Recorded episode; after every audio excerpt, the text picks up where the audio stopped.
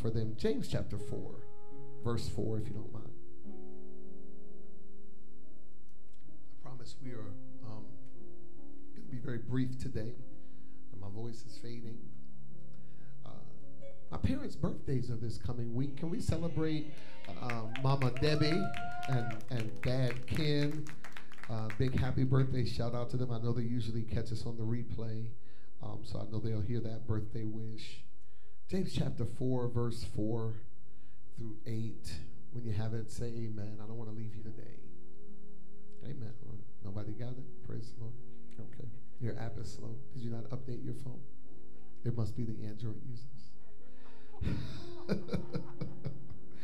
James, when you have it, say amen. So I know I can read. Praise the Lord. You adulterers, don't you realize that friendship with the world makes you an enemy of God?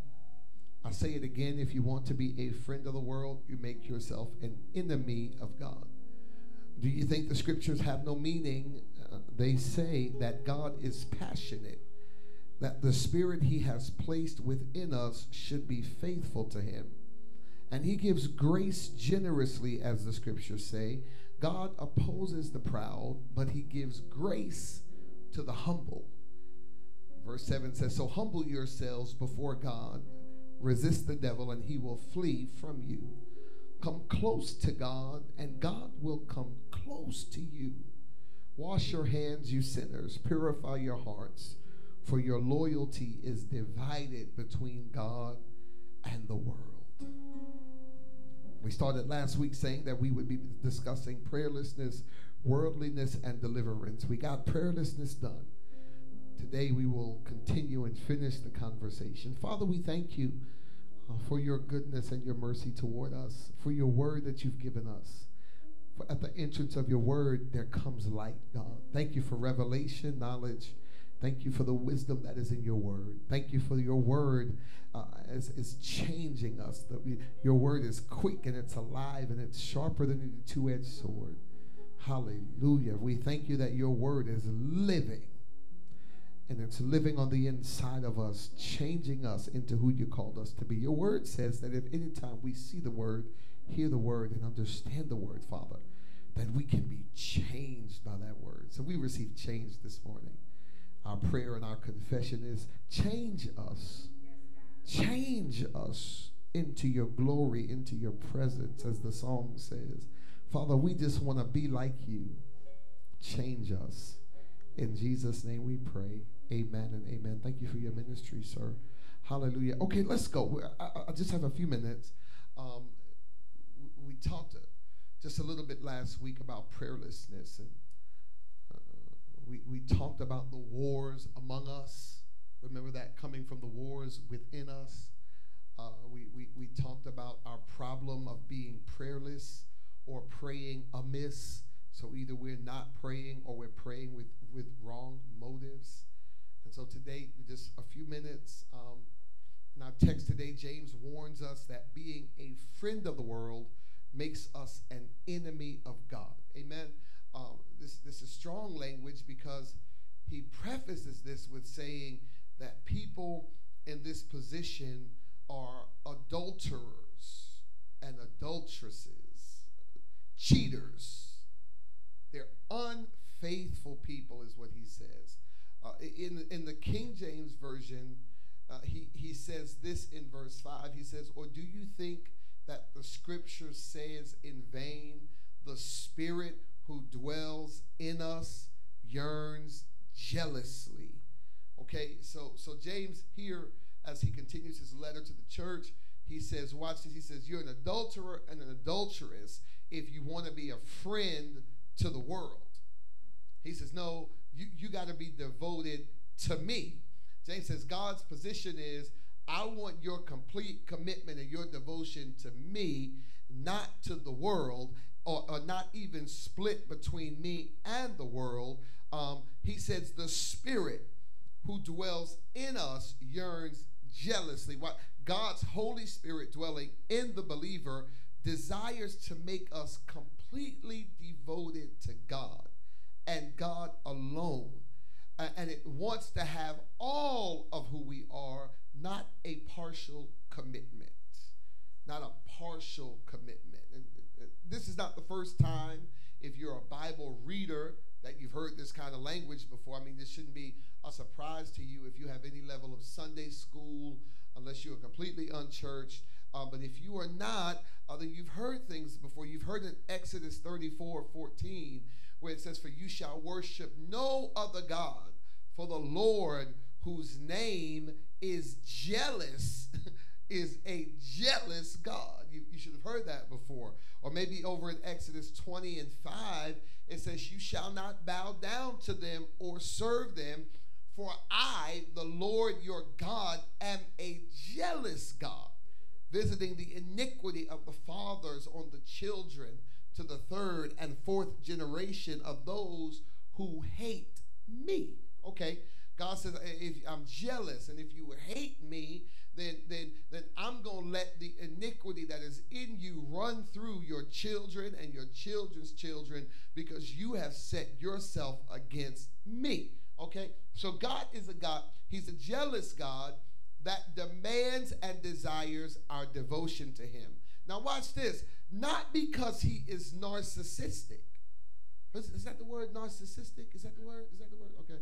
Uh, and selfish no, God is not jealous out of narcissism or selfishness. It, it, God is jealous in a different way. It's very a, a, a, peculiar way that may seem hard for you to understand because you are flesh and, and He is God and you are human and He is not. And and so God God is not jealous because He is selfish, self-centered, uh, narcissistic. No, He is jealous because He is loving and merciful. And he realizes that your devotion being split between him and anything else hurts you more than it hurts him. Oh, God, okay. Uh, God asks us to be humbly submitted to him because he knows what is best for us. And, and he desires that we experience the real best life now not your best life now, as some people would encourage you to live. No, no, no. God wants you to live His best life for you now, not what you concoct and you come up with, and not what some other religion or belief system has convinced you is good for you. No, God is jealous because He knows what is best for us, and that's all He really wants. So it is in His jealousy his love, and his mercy for us that he warns us to not be a friend with the world. He says it right here. Not, don't be a friend. Okay, you're welcome, Michael. Don't be a friend uh, with the world. Uh, he says his mercy for us, right? James 4 4 through 8. You adulterers, don't you realize, this is New Living, that friendship with the world makes you my enemy? He says, I'm going to say it again. If you want to be a friend of the world, you make yourself an enemy of God. Or watch this. In First John, the Holy Spirit says it this way. First John 2, 15 through 17. Put that in your notes. First John 2, 15 through 17, because you should go back and search these scriptures for yourself. He says it here. He says, Do not love this world, nor the things it offers. Jason. For when you love the world, you do not have the love of the Father in you. For the world offers only a craving for physical pleasure, a craving for everything we see, and pride in our achievements and possessions. These are not from the Father, but they are from the world. And this world is fading away along with everything that people crave. But anyone who does what pleases God, that person will live forever. He says here in First John, it's, it's teaching us something. It goes a little deeper than where James, when James just said, if you're, if you're a friend of the world, you're an enemy of God. John goes a little deeper and he begins to peel back uh, some layers and expose some things for us. And he says here, he says, you don't want to love the world because everything that the world offers you is surface. It lacks true value it lacks true substance. It's all going to fade away. And a lot of times we find ourselves fully invested in things that lack real value. Oh, y'all understand the stock market. See, everybody's a Robinhood expert as you understand stocks in the natural, but you don't understand kingdom investment. You don't understand kingdom investment. And so, and so here, here, here the, the teachers of the Bible and the Holy Spirit through them are trying to get us to understand something that a commitment to the world, or watch this, worldliness. Worldliness. If you grew up in church, you understand that word. If you heard that word before, uh, some of us that grew up in the old church, Howard and and, and, the Hewitts and, and my wife and I, I don't know, and Joanna, we grew up, uh, and mother and mother here, we, we grew up in, in some churchy church, and, and, and they used to say, stop being so worldly. Huh? Huh? And back then you didn't really get it because you didn't really have no biblical understanding. It was just church words to you. You're too worldly. That's your problem. And you come in and you be singing songs. That's a worldly song. you come in wearing something too short. She's she's so worldly. Look at her. Uh, you'd be lucky if they call you worldly and didn't call you Jezebel. God help her. We, but but worldly, worldly is something we we were used to hearing, and and here today we're exploring this and all this talk of the world. You got to ask yourself, what is the world? Is God asking us to not love earth? Huh? Don't love the ground you walk on. Is, is this? No, no, no. This, this word world is cosmos. Okay? That, that's the Greek word cosmos. The ungodly multitude, the whole mass of men alienated from God and therefore hostile to the cause of Christ. That's one of the key definitions. It's it's it's it's it's, it's um uh what, what do you say? Um, it's the Joneses. Okay, it's the in crowd. Huh? It's the crowd. It's it's it's it's, it's the Joneses. It's um uh uh uh uh, uh it, it, it's worldly affairs. The aggregate of things earthly. Watch this. The whole circle is what the, the definition says of earthly goods, endowments, riches, advantages, pleasures, etc., which, although hollow and frail, pay attention, which are hollow and frail and fleeting, but they still stir desire, seduce you from God, and are obstacles to the cause of Christ. Worldliness is a growth inhibitor. I don't want to stop. Let me help you understand. The world, the world. The world refers to the system of this fallen world that we live in, uh, the values and the mindsets and the philosophies of life and its priorities. Am, uh, are you understanding what the world is now? Because uh, I keep explaining the world. The world. Watch it. The world says that success can only be obtained if you turn from God and embrace this dog eat dog way of living. That's the world system. That this is what God is telling you. Don't be a friend of that system. Don't be a friend of that way of thinking. Of the world says no to Jesus and what he teaches and and yes to what it lifts up as the true prizes in life. Uh, I, I, love whenever I talk about this kind of stuff. I, I come from the hip hop generation, you understand? And so, so the LOX they really explained very succinctly what the world said. The world system it said money, power, respect. It's the key to life. Money, power, respect is what you need in life. That's what the LOX. t- they tried to teach y'all something. It was the wrong thing, but but they still tried to they tried to teach you something. They were trying to expose something to you then, which is not the right way to live. It's not about money, power, and respect because Jesus said, "What would it profit a man if he gains the whole world and loses his soul?" The world wants you to try to gain what it says is good but it places no real value on your soul.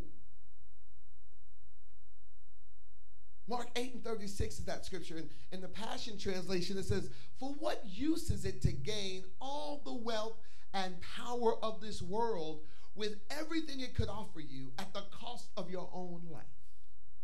What, what good is it? Paul said it this way. He said, You should not be conformed to this world, but instead you should be transformed by what? The renewing of your what? Your mind, that you might prove what is that good and acceptable and perfect will of who? God. Jesus again said it this way. He said, Why love something that hates you? What do you mean? He said it. In John 15 and 19, he says the world would, would love you as one of its own if you belong to it. But you are no longer a part of the world. I chose you to come out of the world so the what? So the world hates you. Here, God is in James saying, Don't be a friend to what hates you. You understand now better? It's the jealousy is not a jealousy for him, it's a jealousy for you which is why he then gives you the Holy Spirit and says the very Holy Spirit that comes to dwell in you, it is in you yearning jealously. This is why Paul often says there's a war going on on the inside of us, flesh versus spirit, because the Holy Spirit is in you trying to help you be completely committed, fully committed. I got a song they used to sing, fully committed to you, fully committed at me like, I ain't never listened to those. Y'all was worldly. oh, is that the gospel song? Oh, praise the Lord. It was a gospel song. I wasn't as worldly as I thought you was.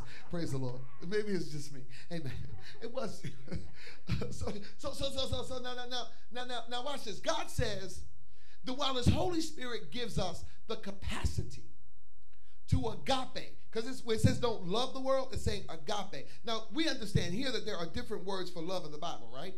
There's phileo love, which is friendly love. There's eros love, which is a erotic or sexual type love. There's there's uh, storge love, which is like a family love, and then there's also agape love. And agape is the God kind of love. It's this unconditional, relentless love. It's the love of the mother for the child, the father for the for the child, the, the husband for the wife. It's, it's what God meant when He told us to love one another. It's a love that comes without um, without any any any provocation. I love you whether you do right right by me or not. This is the God kind of love. And God is saying, don't love the world in, in an unconditional way because if you do, it will take advantage of you. It will crush you. It will shipwreck you because it means you no good. So don't give the world that kind of love. He says, God gave you the capacity to have agape love for many people. You can love many people with God's kind of love. But what you can't do is love Him and the world at the same time. Sheesh, that should make you tremble.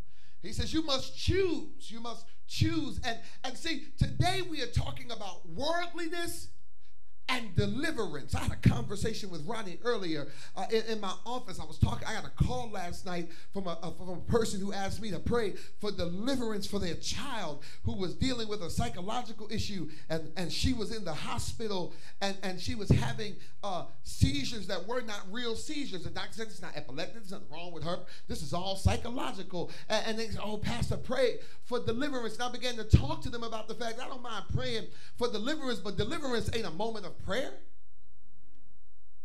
I'm getting ahead of myself. Let me. I'll come back to that. Uh, you got to choose. God says. He says you can't love me and the world the same way. You got to choose, and and herein lies the issue that most of us face where deliverance is concerned.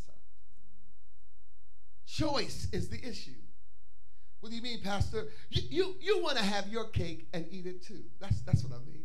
Uh, watch this. You want to love God in here on a Sunday morning want to love the world out there Monday through Saturday. That's, that's, that's what most of us are struggling with. Uh, you, you, watch this. Uh, uh, it doesn't work that way. Uh, you want to serve God in here, but then you want to serve yourself out there.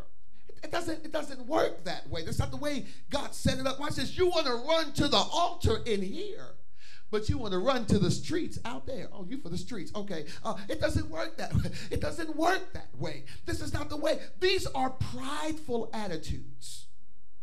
And these attitudes, they say God's demand of complete devotion is unreasonable and that you know a better way.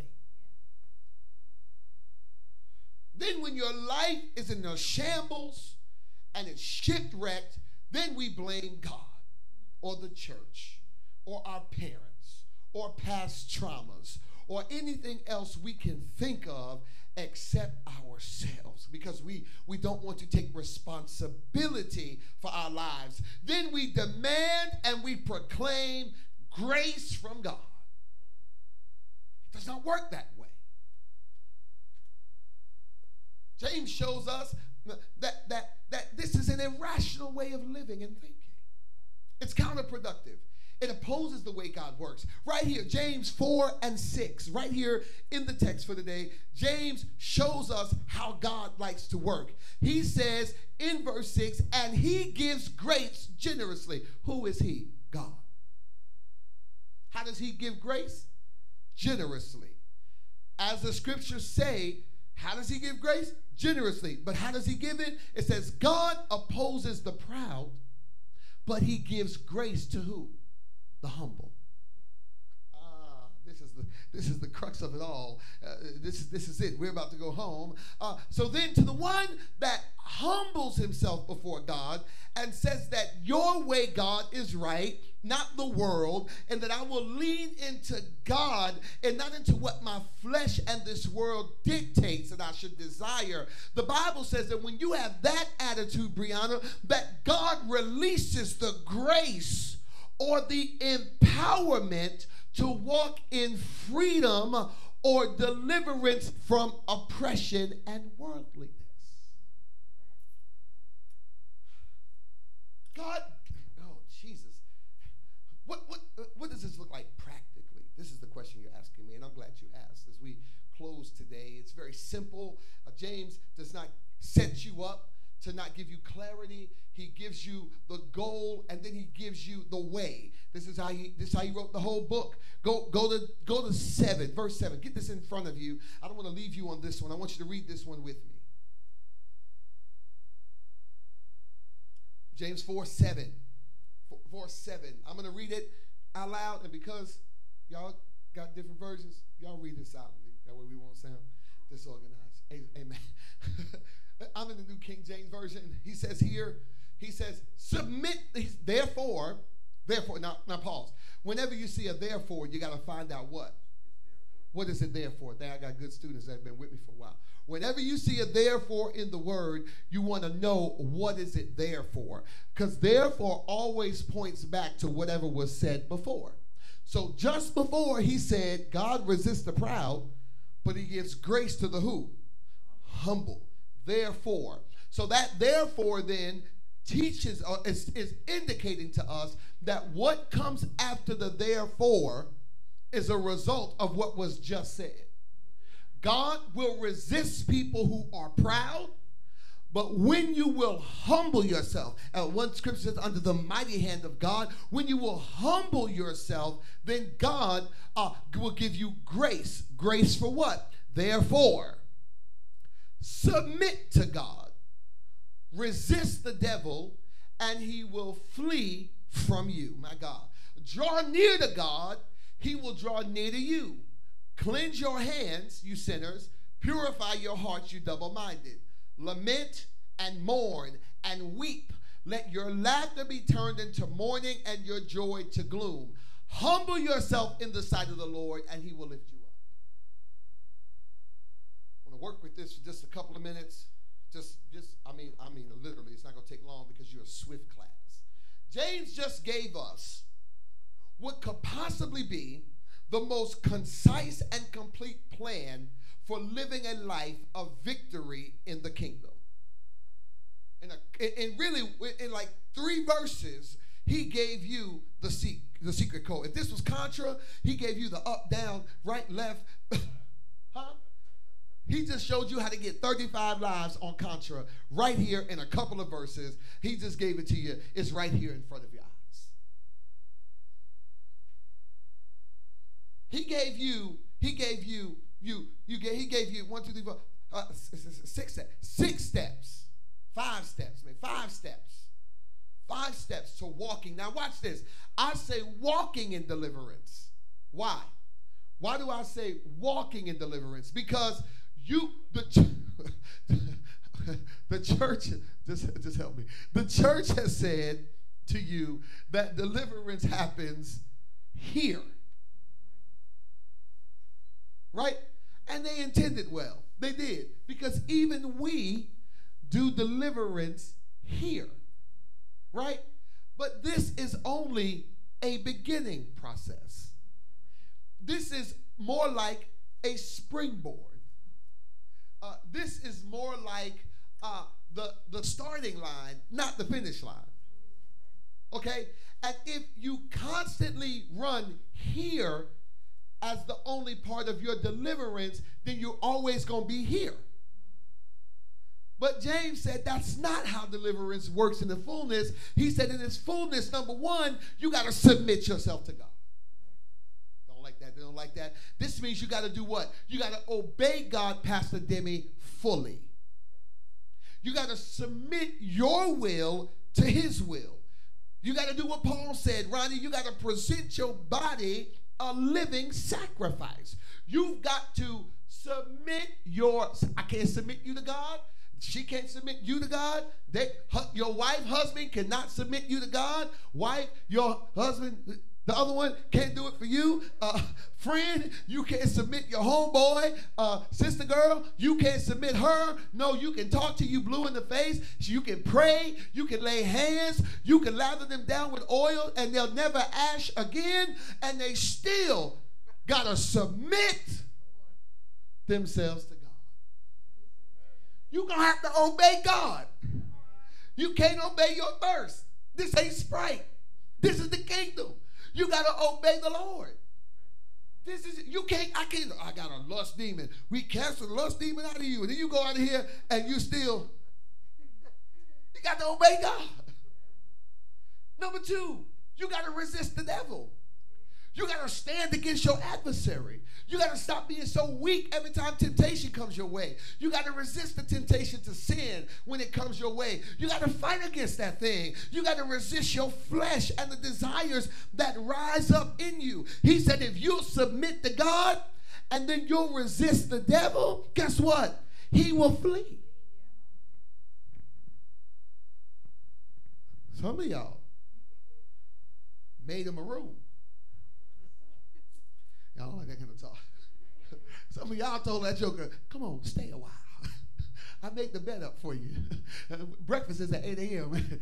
Don't miss it. Some of y'all, some of y'all are making room for the enemy instead of making him flee. That's the way you keep coming? To the altar. You just keep coming right back here. And you want me to make him flee. You want her to make him flee. You want the pastors and the leaders to make him flee. And then what you do is you leave out of here and you say, oh, well, you need a ride home, don't you? you, you cast, we cast the joke out. He ain't here talking about something. I don't know what I'm doing. Talking about something. Well, I get it right home since we've been together so long.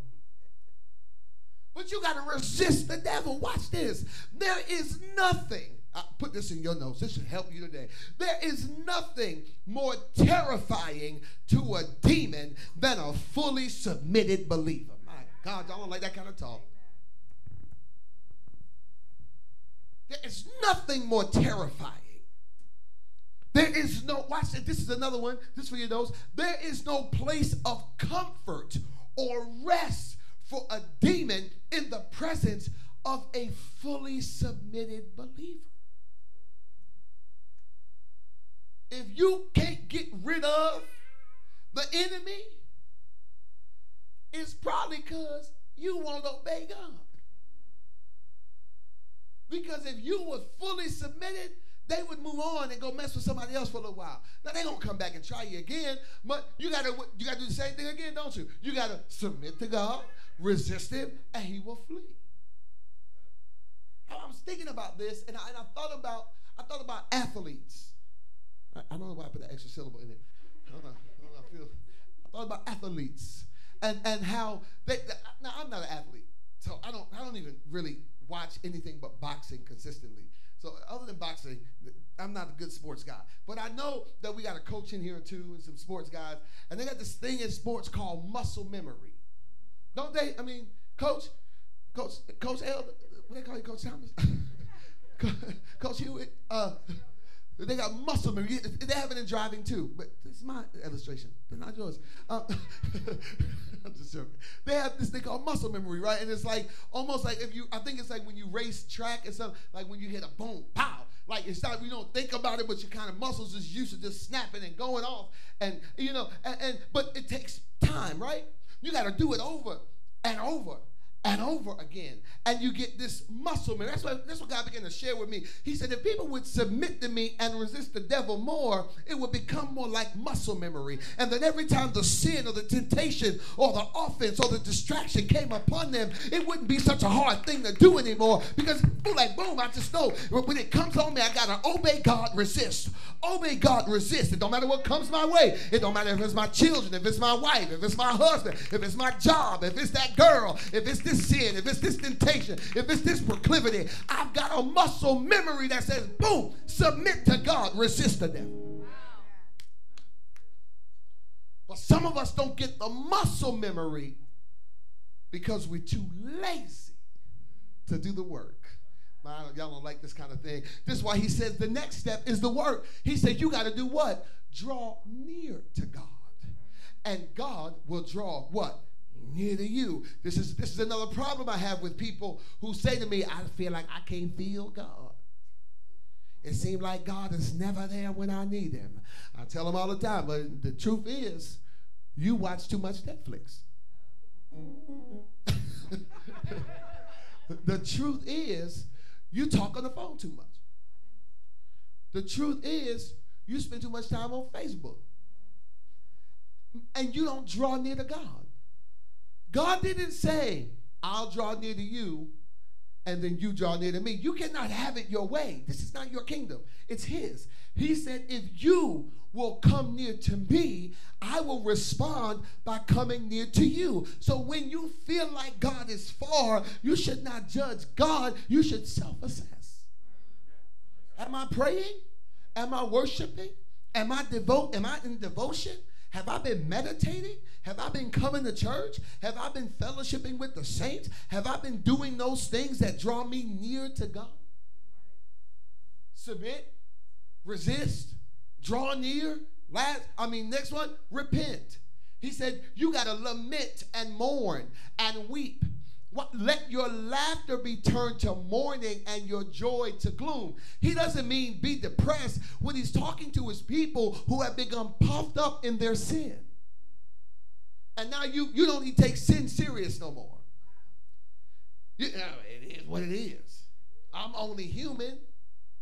So now you live any kind of way, you make excuse for. It. He said, don't do that. Instead, repent. Be mournful when you fall. Take it serious when you slip up. Take it serious when you intentionally sin. Because some of y'all keep calling things slips, but you can't. You don't. Nobody know and plan to slip. You don't. Nobody don't have a, a, a plan. You didn't put a slip in your planner. You put that date with that joker you knew you was gonna mess with in your whole planner. You got a shower and and lashes, Bath and Body Works. Homeboy, you was doing push-ups. Then y'all got together and played soft music and talking about well we slipped up. You didn't slip up. But there's but take it serious. you have full intention to slip to sin, not slip, sin. You might Somebody cut you off in traffic, you might slip and let one of the words go that you used to say now. I ain't saying that's okay. I'm saying that's a slip. But if you wrote an email, if you type the whole text with curse words in the text, and watch this, and you try to use the exclamation and the dollar sign and the other thing to take out the letters in the curse and still send it with the first letter and the last letter, you need to repent. That's a cuss. I done told some people stop even to stop using substitute substitution words. You get on my uh, uh, uh, freaking Oh, oh, really? What's in your heart? oh, I know what's in your heart. Not. okay, don't want this kind of talk. You got to repent. Don't make an excuse for your sin. Be honest. This is what confession is. A lot of people think confession is just saying something. No, it's agreeing. It's saying my action is not right because God, you said it's not. Not because I want it to be right. Now I'm going to find a way to reason it out. No, he says, no, instead, lament, mourn, be sad about that thing, and then turn to God with it. And don't, don't turn away from God, turn towards Him. Last step, he said, walk in humility. Humble yourself humble yourself he really he really he really encases all the steps into one statement there and he said just get low before come on stand to your feet with me. And we're getting ready to go home. Stand to your feet with me. You want to know how to walk in deliverance? You want to know how to walk in freedom from oppression and from worldliness? You want to know how to get some peace in your home in your relationships? You, you want to know how to get some peace on the job? How to be a better witness in the earth. You want to know how to do it? Submit yourself to God. Resist the devil. He'll flee. Then you get repentant before the Lord. And you be honest with God and, and you turn to Him. Instead of turning away from God, you turn to God. You draw near to God. You spend time with Him. This is what changes us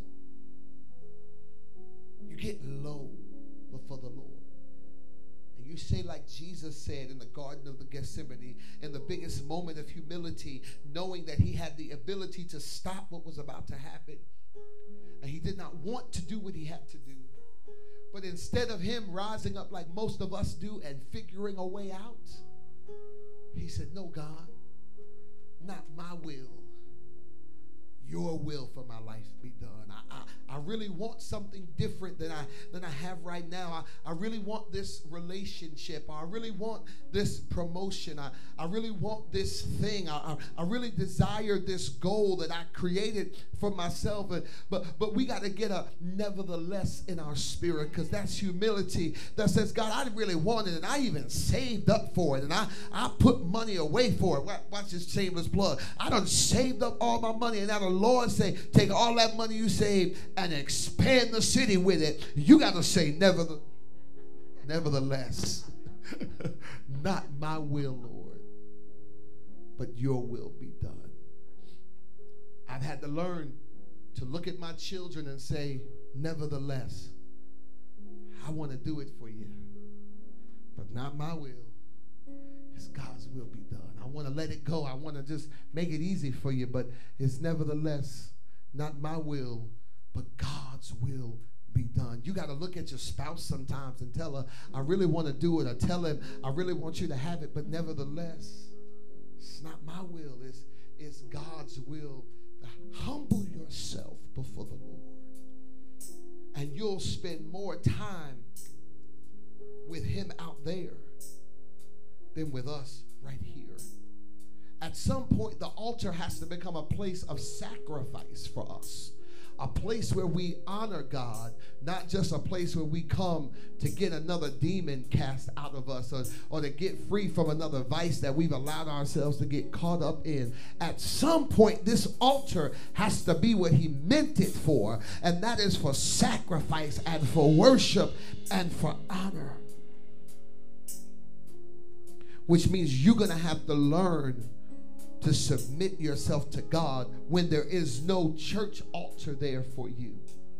To resist the devil where there is no church altar or no preacher there to do it for you. And to draw near to him in your own time. And to get repentant. Father, every head bowed, every eye closed. We pray today that this word has shifted the trajectory of the lives of your people. We're dealing with so many issues and so many situations that we, we need freedom from. So many things are oppressing us.